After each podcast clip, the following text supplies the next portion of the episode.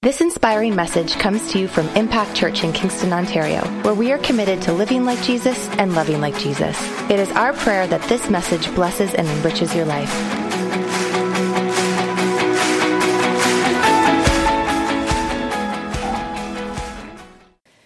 How many are ready? It seems like every week the topics get more fun for me. I don't know about you, but I'm just having a blast teaching this. It's heavy, it's good, um, but it's necessary. We believe we're ready. We believe as a church we're ready. We're excited about what God's doing. Um, I'm excited about the topic that I'm starting today, and I'm actually going to cover it for the next two or three, possibly even four weeks. Um, and so uh, I'm excited. How many have ever heard of the name Jezebel?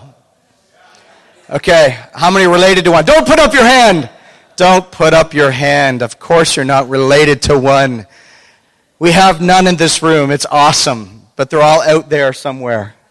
Um, I'm going to do something different than I've done in the previous weeks. In the previous weeks, I've actually gone into detail about each spirit and talked in detail. I'm actually going to lay a foundation for the next couple of weeks because there's so much in the foundation of this person and of this spirit um, that if we skip over the foundation and the history of this person, I think we're going to completely miss what the spirit does and why it does it. And so today I'm just going to lay a foundation if that's okay. And I hope you guys um, just track along with me this morning. We've been talking for the last several weeks about this series called Unmasked, and the entire goal of this series is literally to unmask or to reveal the true identity of the demonic spirits over the city of Kingston that have been in, the, in some ways the seedbed of this city since day one. When I came here uh, nine years ago and had a prophetic dream or prophetic picture over uh, the city from Fort Henry, I saw this triangle. And in this triangle, I saw literally um, downtown, I saw a spirit of religion. In the north end, I saw a spirit of witchcraft. And in the west end, I saw a spirit of Jezebel. And over top of those three spirits, I saw a general. And his name was Leviathan. And obviously, for the first two weeks, we talked about Leviathan. For the second two weeks, we talked about um, uh, religion. Uh, last week we talked about witchcraft, and I'm going to be starting to talk today about Jezebel.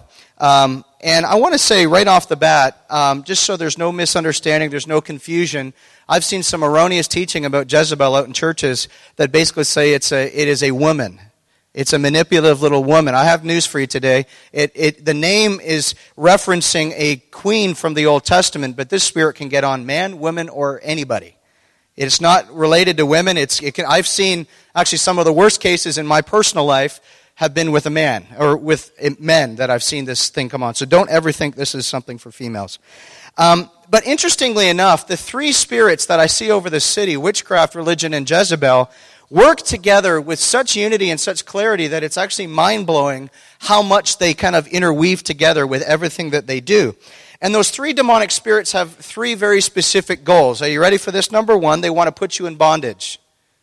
Number two, they want to strip you of your God given identity. Number three, they want to divert you from your God given purpose. That's what it wants to do. So if you ever have confusion about who you are in Christ or confusion about your purpose or your identity or what God has for your life, I have news for you. I bet you somehow, some way, these three spirits are influencing your thinking. Um, it's interesting that Jezebel is perfectly tied into religion, and, and Elijah, actually, the prophet, gives this away in 1 Kings chapter 18, verse 19. And it says in verse 19 of chapter 18, it says, Now therefore, send and gather all Israel to me on Mount Carmel, the 450 prophets of Baal, and the 400 prophets of Asherah, who eat at Jezebel's table. Jezebel was the one feeding them. Jezebel was the one influencing them. Jezebel was the one that gave them their marching orders and their duties. And so we have to understand this morning that Jezebel is very religious. She knows the Word of God. She is in churches. This spirit is in churches every single Sunday. Okay? They love church. As a matter of fact, the spirit of Jezebel in some ways loves church more than church people do because they want to mess up churches. All right? And so we have to understand that there's a direct connection there. What's interesting here is Baal was a pagan god, and it was literally seen as the male god of the Phoenicians, which is where she was from. Okay? Asherah was the Canaanite uh, goddess of love and sensuality. So these are the two gods that, that this spirit uh, wants to worship and wants you to gather around. Okay? And so, what was interesting here, and I wanted to share a couple of tidbits of information. If it's okay, I'm going to do a lot of Bible history today. It's going to be like a Bible college lesson this morning, if that's all right. But the 450 Baal prophets were set up, and there was a temple that was built in Samaria. That was the first temple that was built by Jezebel under Ahab's orders to build a temple for her Baal gods, and it was in Samaria. 450 Baal prophets were the ones that ran that temple. In Jezreel was the other temple that was built, and 400 uh, prophets of Asherah were literally sent there uh, to be able to not only build the temple, to look after the temple, but to run its affairs. Okay? So we have to understand right away, Jezebel and religion are very much connected. So to, to kind of to divide them doesn't, not, it doesn't make any sense. They are intimately connected. But Jezebel and witchcraft are also intimately connected. At the end of Jezebel's life, God sends a man by the name of Jehu, who we're going to talk about in the next couple of weeks, uh, literally to destroy her and to kill her. Um, and when Jehu approached King Joram, which was Jezebel's son, uh, Joram asked Jehu if he comes in peace. Do you come in peace? And Jehu's response in 2 Kings 9:22 says this, "How can there be peace?" Jehu replied, "as long as all the idolatry and witchcraft of your mother Jezebel abound." So Jezebel is connected to witchcraft, and Jezebel is connected to uh, religion. So we have to understand all of these things are connected. So we're good? All right, now I get to have fun. So who was she? And again, I want to say this is not a, a female that comes under the Spirit. I'm referencing this, her as she because I'm referencing the Old Testament queen. Okay, so don't misunderstand what I'm going to say or throw things at me after. Okay, good. All right. So when we look at Jezebel in the Bible, um, we have to understand a couple of things. We have to understand who this spirit tries to influence and who comes naturally under its influence. Some of us are more influenced by certain things. There are certain things in our lives that we, I mean, someone else can struggle with a particular sin or a particular pattern of weakness, and we look at them and go, What's your problem? Just get over it, because we don't struggle with that. But then we have issues that they look at and go, Well, why don't you just get over that? And so what we have to do is we have to understand and realize that every single person in this room right now has a particular weakness for certain things. Right? Right? Sour cream and onion chips. You know what I'm saying? Dolores, that's you know what I mean? we're like, hey, come on now. Some of us have other demons, not named Ruffles. Could be Doritos. Could be other things. I don't know what it is. But the reality is, is that there's things that affect us and influence our lives. And so we cannot be ignorant of what the enemy would try to do. Okay, so when, I, when you're processing through all of this information, I don't want you to come out of here if you have any kind of connection to any of this stuff we're talking about. I don't want you to come out of here saying, I'm a Jezebel. What I want you to do is say, I see a weakness in my life, but King Jesus can heal me. Step one to getting healed is recognizing the weaknesses right? I'm here today because I had to recognize and deal with some weaknesses in my life. And if I didn't, I would not be standing here today. Trust me, I would not. So, who does the spirit of Jezebel try to influence? And who naturally comes under their influence? Well, when we look at the foundation of this person's life, the spirit's life, I think we're going to have our eyes open to see exactly who this person loves to go after. Are you ready? We're good. Okay. So, I'm going to start with the very first place that Jezebel is actually mentioned, 1 Kings chapter 16, verses 29 to 33, and it says this In the 38th year of Asa, king of Judah, Ahab, son of Omri, became king of Israel. And he reigned in Samaria over Israel 22 years. Ahab, son of Omri, did more evil in the eyes of the Lord than any of those before him. Have you ever thought of why? Part of it was because of who he was married to. Part of it was because of his own issues. But part of it, too, was because of who he was married to. Okay? Um, he not only, uh, sorry, he not only considered it trivial to commit the sins of Jeroboam, son of Nebat, but he also married Jezebel, daughter of Ethbaal, king of the Sidonians, and began to serve Baal and worship him.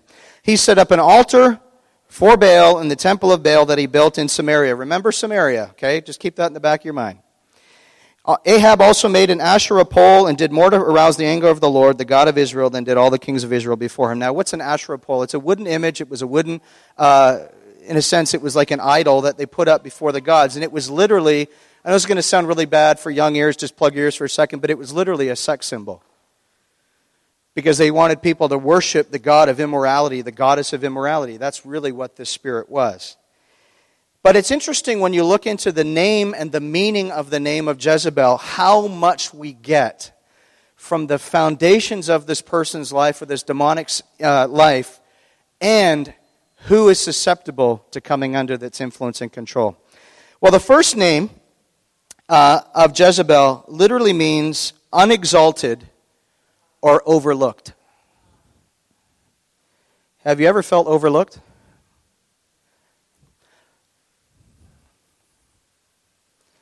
When you feel overlooked, I'm telling you right now, you open up the door to something that is very dangerous and very deceptive and very manipulative, which is the spirit of Jezebel.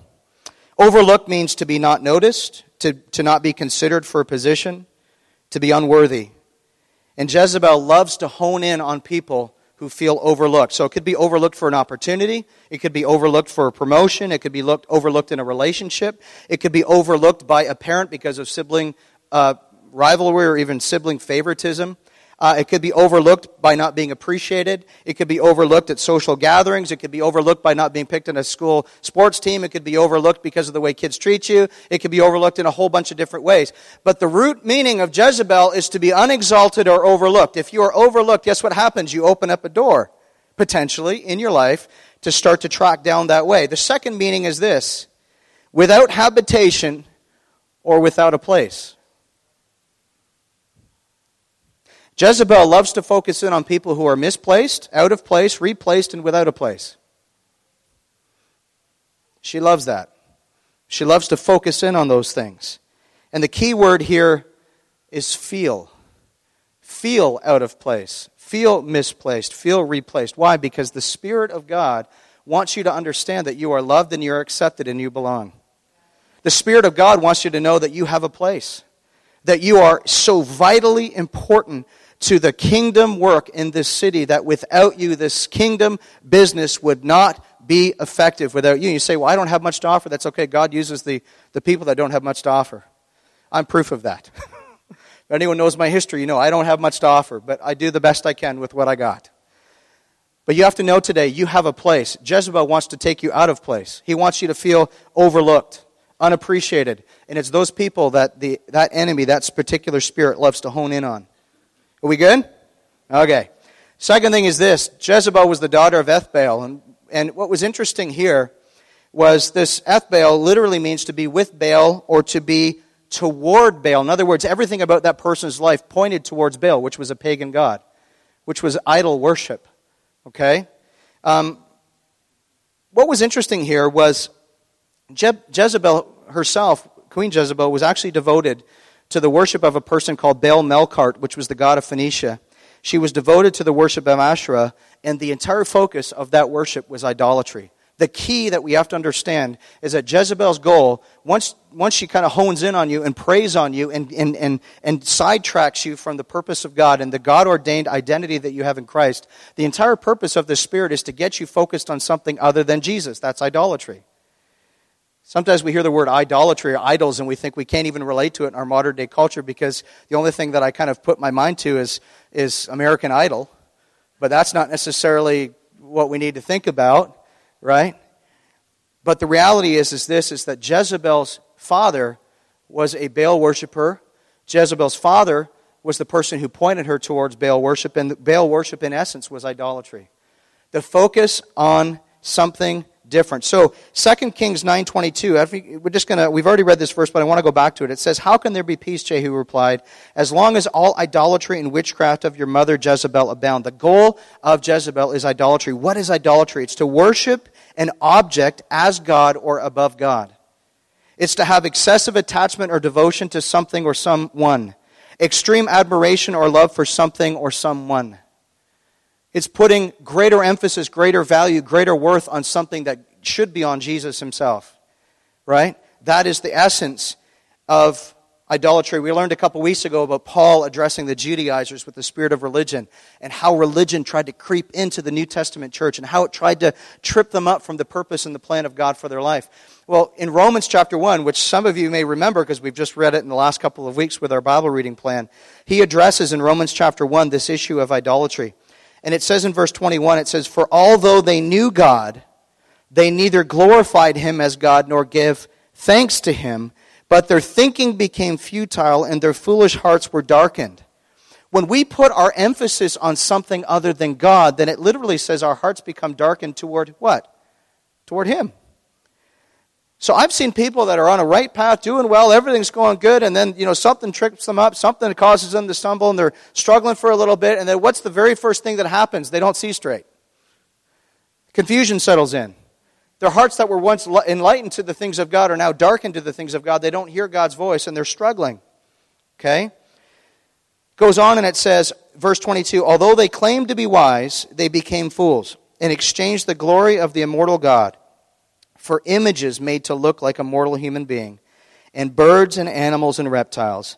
Therefore, God gave them over in the sinful desires of their heart to sexual impurity for the degrading of their bodies with one another.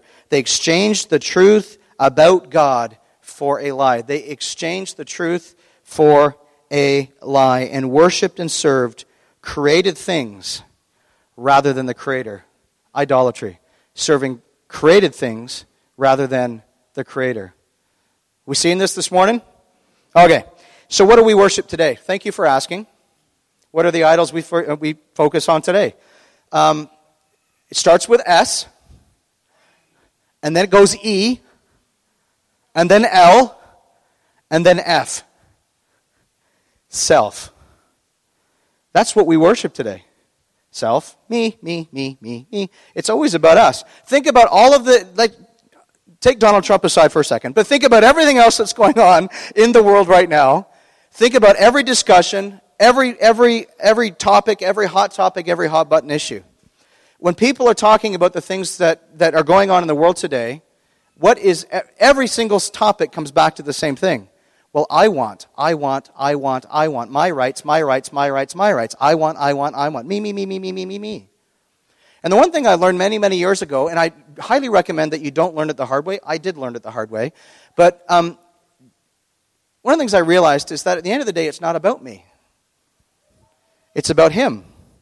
John the Baptist prayed one of the most incredible prayers Lord, I pray that you would increase and I would decrease. When we come to Christ, it's not about us, it's about Him. When we live our lives, it's about reflecting the glory of Jesus, not about reflecting our own glory. It's not about us, it's about Jesus. So we serve and we, we worship self. And if I can say this as well, we, we also worship self will, which is the root of humanism. We worship status, identity, recognition, and purpose. Every time I hear an American talk about the American dream, I almost choke. Because I think to myself, so then it's all about you. And I'm not against having, you know, having a drive and going for it. I think we should all have a drive and we should all go for what God has put on our lives. We should never, ever, ever not go for what God's put in our lives. But so much of what I hear in, in, in terminology today, it's always about us. And it's not about us. Sometimes that worship of idols can be wealth, materialism, or success. It can also include our bodies. It could, it could be our children, our spouses, our cars, our sports, our friends, anything.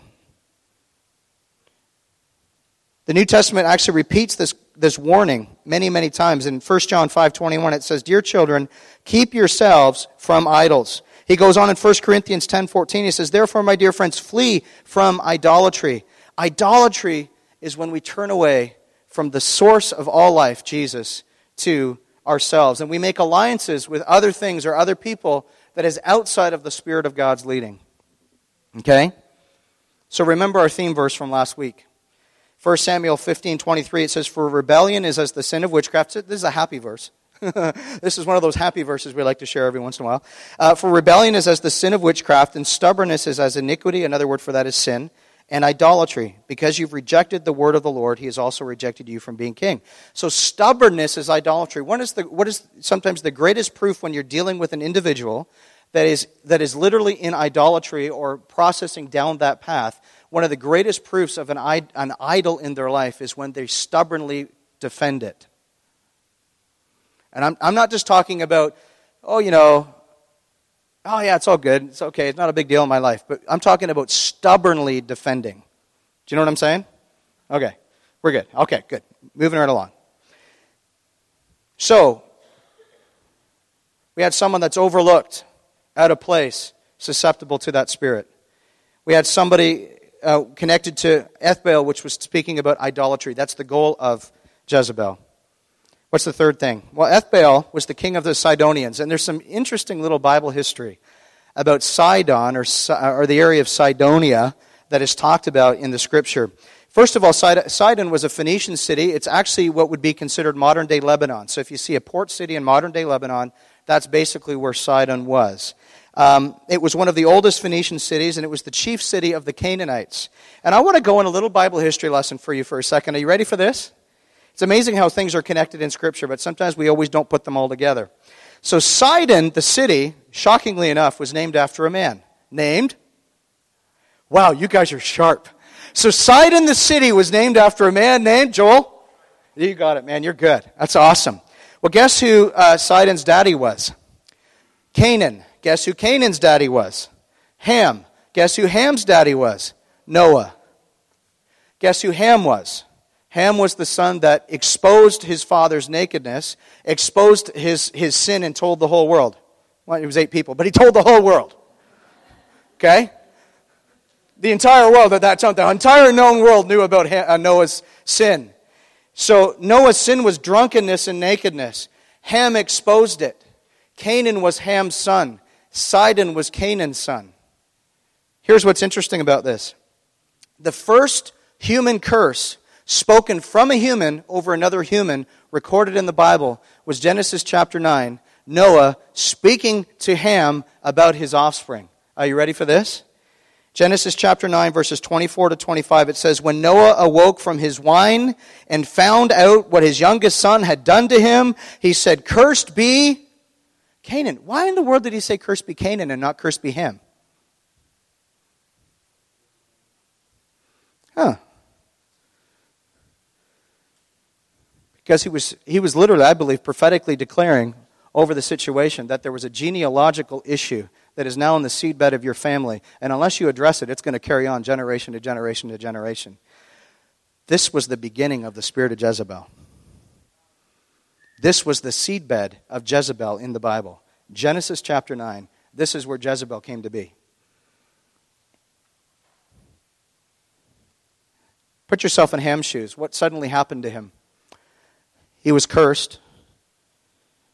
The lowest of slaves will be to his brothers. What's the lowest of slaves mean? Overlooked. He no longer has that place, so now he's out of place. He's been replaced because now Shem and Japheth were got all the blessings, so he's just been replaced in the blessing line. Now he's out of place because he's overlooked. And that person opened up a door to that spirit of Jezebel. What's interesting about this whole city of Sidon, it was actually famous for a couple of things, but the thing it was most famous for was um, it was famous for dyeing clothes. So it would take, you know, wool that had been, you know, put together into clothes or shirts or pants or anything like that. And what was famous for and, and even archaeologists have declared this. So this isn't necessarily just a scriptural precedent, but this is an archaeological precedent of things that they found. They have always found that the Sidons were famous for their purple dyeing, purple representing authority, right? Okay? So it was interesting here that the history of Sidon is that they love to color everything. And people that come under the influence of Jezebel love to color everything. They color everything in order to protect themselves, right? So it's no longer the original issues. It's no longer what was originally created or made. It's now morphed into something completely different, right? That is, that is the work of Jezebel. They take, how many have ever played the game of telephone, right? And you get to the end of the circle and somehow the story changed from, you know, Bobby and Sally are going to get married when 2017 to the Leafs will win the cup before I die. You know, that's just exactly it. Now, I was not in the circle to change it. I was not in the circle to change it, but that's basically what happens when it comes to somebody who's struggling under this influence is they color every circumstance and color every situation in order to fit what they're comfortable with. Okay? Well, moving right along. Jezebel was the wife of King Ahab of Israel. And what's very interesting about the story, again, many of you may not know this, but I found this incredibly interesting. This is the first time in the history of Israel where a Israeli king married a woman outside of his race, outside of the people of Israel. It's the first time. And for those that have ever been through Bible college, you understand that there's a there's a neat little Bible college tidbit called the law of first mention. Whenever something's mentioned for the first time, there's significance to it. Right? Whether it's the place, the person, the event that happens, there's significance to it. And so, not only was this the first time that an Israeli king married uh, somebody outside of their race, he married a pagan princess. But think about this for a second. I strongly wonder why she was offered up to Ahab. Was she overlooked? I don't have biblical proof, but I've often wondered maybe she was overlooked. Maybe she was replaced. Maybe there was another daughter that was better than her that was able to marry somebody within the, the kingdom that she came from, from Tyre and Sidon. Maybe. I don't know. But here's what was interesting about this whole concept Ahab married someone outside of God's blessing. What is that? It's compromise. It's compromise. Not only did she marry Ahab, but she married it with the sole purpose to ratify an alliance between Sidon and Israel, with the stipulation that she would be allowed to worship Baal and Asherah as much as she pleases and as long as she pleases, without any hindrance. That's pretty scary. When the original declaration is, yeah, you can marry me as long as I get to worship my own gods and, and, and not only worship my own gods, but actually bring it into your country. Which she did, setting up 450 Baal prophets in Samaria and 400 Asherah prophets in uh, Jezreel. What's interesting here, not only is that another compromise, but her two sons she raised to carry on that process, and her daughter, whose name was Alethiel, she actually convinced her in 2 Kings 8:18 to marry King Jeroboam's son or King Jehoshaphat's son in order to infiltrate the lineage in Judah. So at that particular time, Israel and Judah were two different nations. They had split. So she's thinking to herself, not only can I influence Israel, but if I can get my daughter to marry uh, Jehoshaphat's son, then guess what? I can influence Judah too. And that's exactly what she did. So her very daughter, not only were her two sons, uh, King Joram became the king after Ahab, but not only did her two sons influence, but now her daughter was influencing the entire other land of Judah. So she's just spreading her love everywhere. It's crazy. Jezebel looks for people who are overlooked and out of place. His goal, or its goal, is to color your perspective in order to get you to compromise.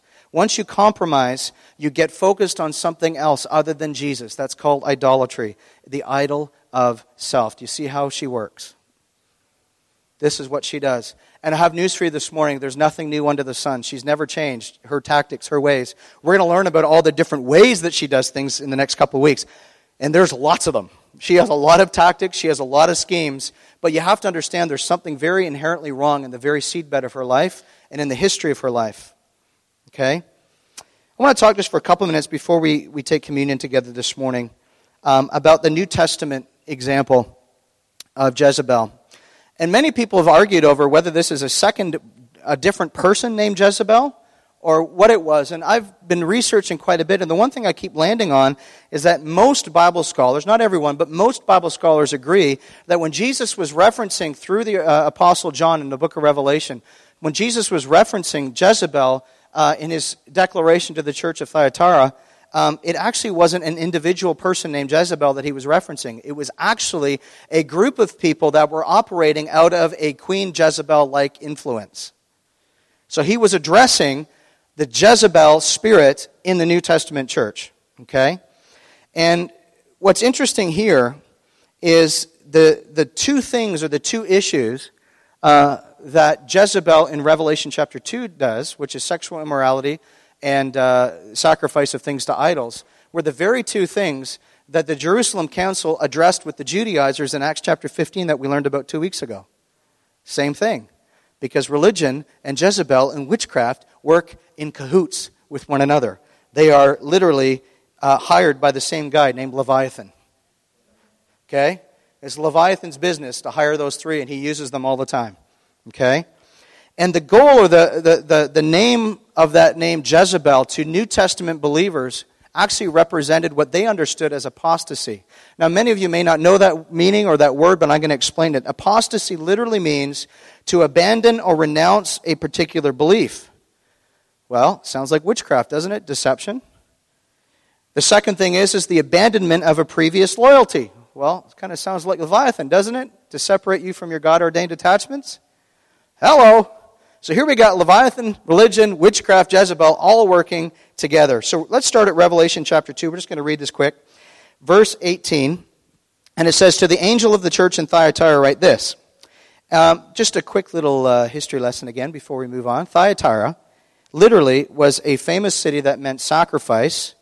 Um, it was a city famous for, guess what? Dyeing clothes.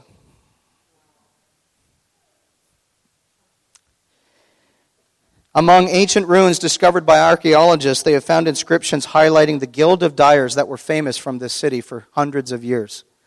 They were famous for the same thing. They represented people that loved to color information in order to protect themselves and to change the story to color them to make them look good.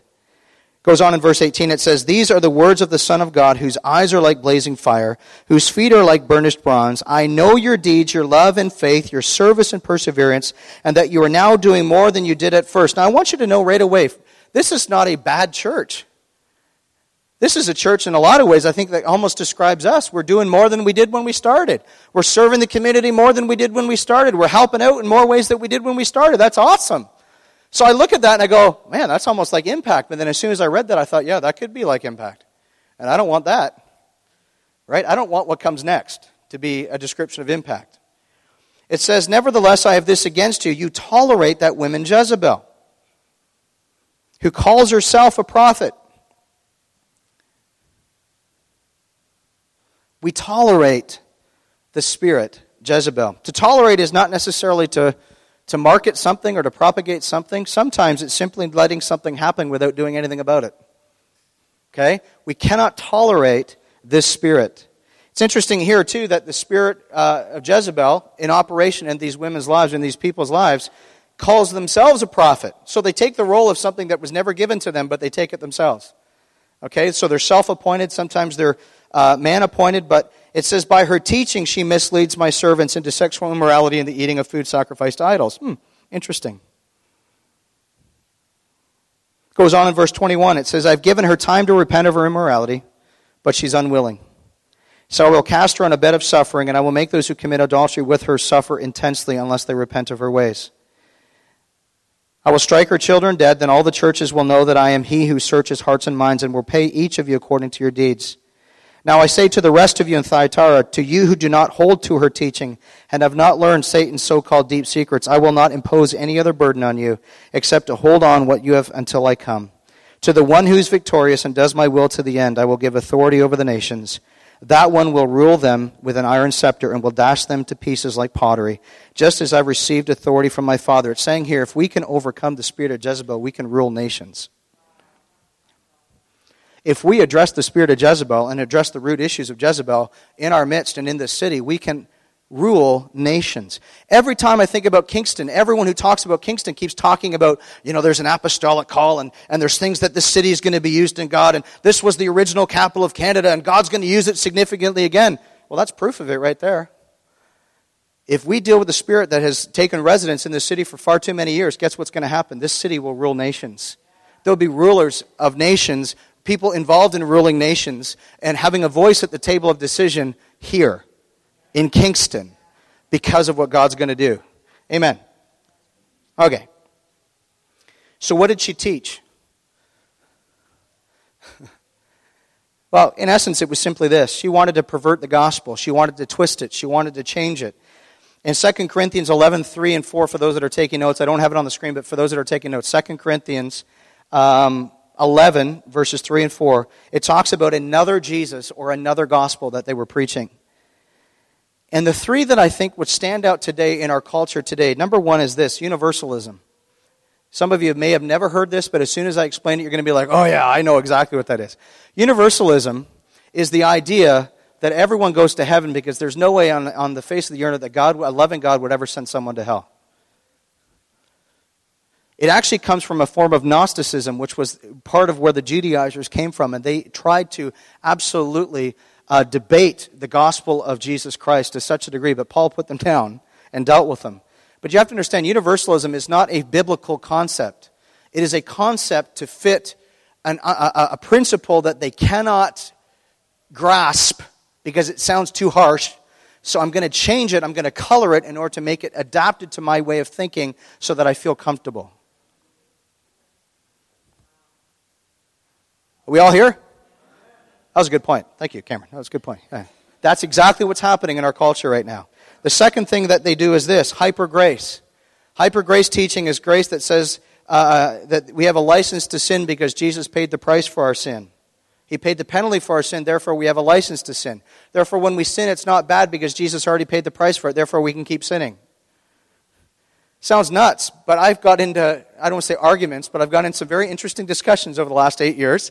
Not just with people at Impact, but people, actually, in a lot of ways outside of Impact, but people around, where you get into this conversation, it's like, well, yeah, you shouldn't be doing that. Oh, God's forgiven me. Well, yeah, uh, yeah, that's a pretty kind of erroneous teaching there. That you can go on sinning and just keep saying, well, God forgives me and God loves me. How many would we feel about that if our children kept doing that? Hey, mom, you're just supposed to love me, so I'm just going to keep sinning. Uh, that doesn't work in our home. I don't know about you guys, but that doesn't work in our home. That's no good for us, okay? And the third thing is this is humanism. Humanism says that our lives are our own, that we are the gods who determine what is right and wrong by our own mechanisms, our experience. We determine it. We, we, we, idol of self. Okay? But I want I have news for you. I'm going to end with this thought, but I have news for you. Jesus loves you. Jesus can heal you. Jesus can restore you. Jesus can forgive you. Jesus can set you free. Jesus can set anybody else free. If you know of a situation you're dealing with in your life right now, whether it's somebody at work, someone in your house, someone in your neighborhood, someone your kids are connected to, I have news for you today. King Jesus can heal and bring deliverance to the very issue that was messed up in its beginning stages, like Genesis chapter 9. God can bring healing. God can bring deliverance. Remember the story of Genesis chapter 9 Sidon's father Canaan, Canaan's father Ham. Jezebel's first duty as queen was to appoint 450 Baal prophets to Samaria. What was the problem with Jezebel? It was the worship of self. So Jesus had to come and rip up the seeds that had been planted by Jezebel in Genesis chapter 9. He had to go back to the same area that those seeds were planted, and he had to rip them out and restore true worship. Well, how did he do that? John chapter 4, a story that's very famous for most of you. He saw someone at the well, and she was called the woman at the well. And where was she from? Hmm, Samaria. And what was her problem? She had five husbands, and the person she was with now wasn't her husband. Hmm, Asherah, the goddess of immorality. Wow, Jezebel. So Jesus comes back to the very place where the seeds of Jezebel were planted in Genesis chapter 9, looked at them and said, um, Do you want some water that will cause you to never thirst again? Water that, you know, idol worship causes you to thirst for more because you can't get enough.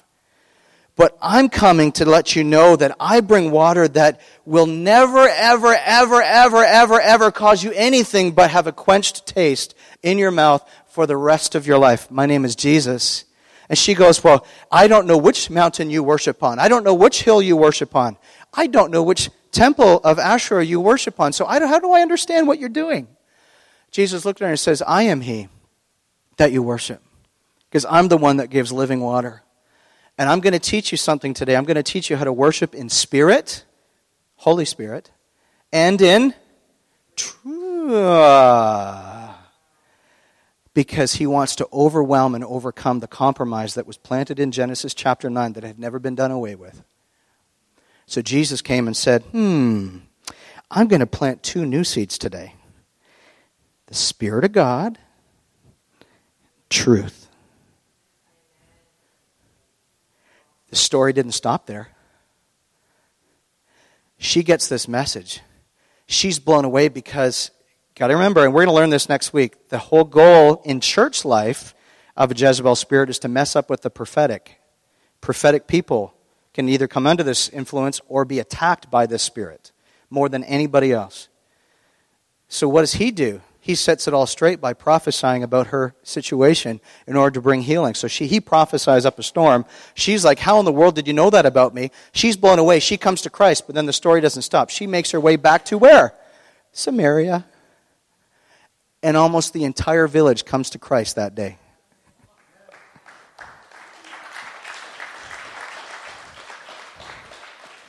Because of one person that was touched and transformed by the healing power of King Jesus. I don't know where you're at in your life right now. I don't know what you're dealing with. I don't know what you're going through. I don't know what's coming against you. Some of you I do. Some of you I don't. Some of you may have come out of this message and hearing this stuff and going, you know what? I'm susceptible to this thing because of that's describing me. Some of you are probably thinking, well, I know who that's talking about, and I wish they were here today. you know, it's always like that. It's like, whoa, whoa, you know. Or some of it can be like, you know, man, I just see now how the last 30 years, the last 20 years, I see how this thing has come against me. Maybe I'm prophetically inclined. Maybe you are. Sandra and I, from the moment we met until today, we have been attacked consistently by the spirit of Jezebel in so many creative and wonderful ways. Now we laugh at it. It's like, oh yeah, here we go again.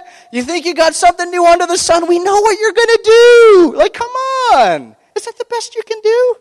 Like, seriously. Are you telling me that that's the best you can do?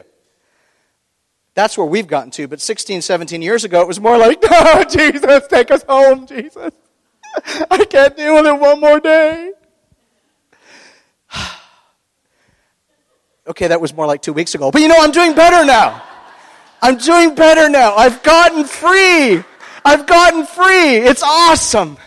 It's awesome. Just don't talk to Sandra about the stories of Sandra curled up in a fetal position in the corner of a room, you know, of me doing that, because that's, you know, honey, you okay? Honey, just make it go away. Make it go away. Make it stop. Kidding. That was me 20 years ago. But I have news for you today. King Jesus is here. King Jesus is here. Thank you for taking the time to listen to one of our messages from Impact Church. We hope and trust that this message encouraged you. If you want to find out more information about our church, check us out online at www.impactkingston.com.